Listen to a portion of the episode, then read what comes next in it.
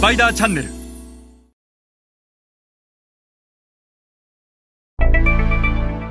皆さんこんにちはスパイダーの森部です、えー、今日は欧米の先進的な FMCG メーカーと日本の FMCG メーカーの ASEAN における販売チャンネルの違いについて、えー、お話をします。でこの違いをしっかり熟知しないと日本の FMCG の販売チャンネルは進化をしていけません。そして欧米の FMCG メーカーよりも高いシェアを取るということもできません今日は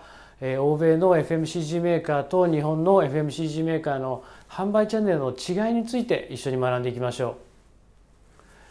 この図は、えーと、こちら側が欧米の FMCG メーカーの販売チャンネルの大枠のストラクチャーです。でこちら側が日本の FMCG メーカーの大枠のストラクチャーであると。えー、まあ、パッと見ただけで、えー、この部分が違うことがよくわかると思います。で過去のこの番組でもお話をしました通り ASEAN のマーケットというのはえ日本と違って、え MT と TT の2つの大きく分けて流通が存在すると。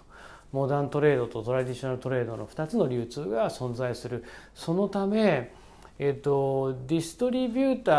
ー、まあ、ディストリビューションネットワークというところに少し工夫をしていかないとなかなか配下が広がらない。例えば日本のように、えっと、MT が中心の国であればまあ、モダントレードというのは大体物流がセントラル物流になってるんでそこに商品をドーンと送り込んでしまえばあとはそのセントラル物流から各コンビニエンスストアの店舗に配達がされるというそういう仕組みになっているのでそんなにたくさんのディストリビューターというのはいらない、まあ、日本でも、まあ、都道府県なのか、えー、地方地域に分けてディストリビューターの視点があってそこを通じていわゆるディストリビューションセンターに商品が送られるという仕組みになっていると思うんですが、まあ、アジア ASEAN の市場では例えばベトナムには50万点の TT が存在する。フィリピンには80万点の TT が存在する。インドネシアには300万点の TT が存在するという話をしましたが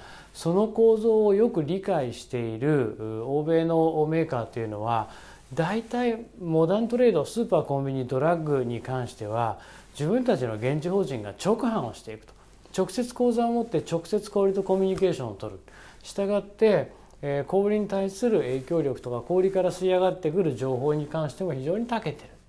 で一方で手間のかかる数十万点から数百万点あるようなディス、えー、TT に関しては複数のディストリビューターを活用したディストリビューションネットワークを築いていくと。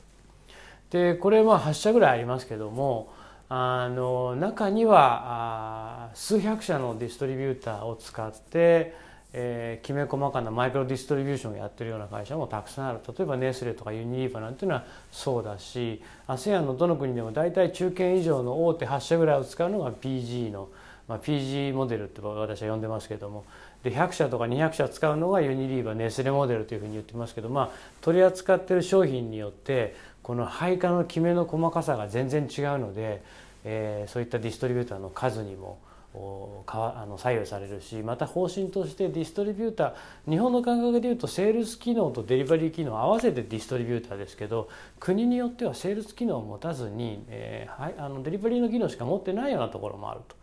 でメーカーからしてみたら「いやあなたたちセールスしなくていいんです」と「デリバリーだけしてください」というそういうメーカーもあるので、まあ、これだけ活用する数が違ってくるわけですけども、まあ、それによって中堅のスーパーいわゆる私は GT というふうに呼んだりしますけどもまたグローサリースモールストアまで配下が進むと。したがってストアカバレッジが非常に高いというのが欧米先進的な FMCG メーカー対して日本の消費財メーカーは原稿があるにもかかわらず現地のモダントレードをディストリビューターにお願いしてでディストリビューターにしてみたらですね、えっと、モダントレードは1箇所にドーンと商品を収めたら、えー、あとは黙ってたら売れていくので非常に ROI がいいわけですよね。費用対効果がいい。一方で TT というのはある一定の投資をしてストアカバレッジを高めてしまえばその後収益はたくさん入ってきますけどやっぱりここで、えー、甘い蜜をするメーカーつついてリスティングフィー出させて強制プロモの費用を出させて、えー、MT に配下をできちゃうとある程度甘い蜜が吸えるそうなってしまったディストリビューターはなかなか TT をやろうというふうにはならないので。あのなかなか難しい ROI を一時的に悪くさせますから TT の配下が進まないということは全然起きうる。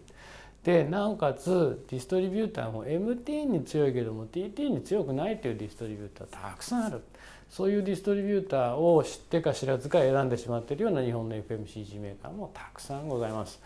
したがって欧米の FMCG メーカーと日本の FMCG メーカーではやっぱりこの販売チャンネルディストリビューターディストリビューションネットワークに対する知識ノウハウナレッジ全てが異なるのでえ販売チャンネルがま弱いと言わざるを得ません、え日本の FMCG メーカー非常にいい商品たくさん持っている。課題は販売チャンネルにあると思います、えそれでは皆さんまた次回お会いいたしましょう。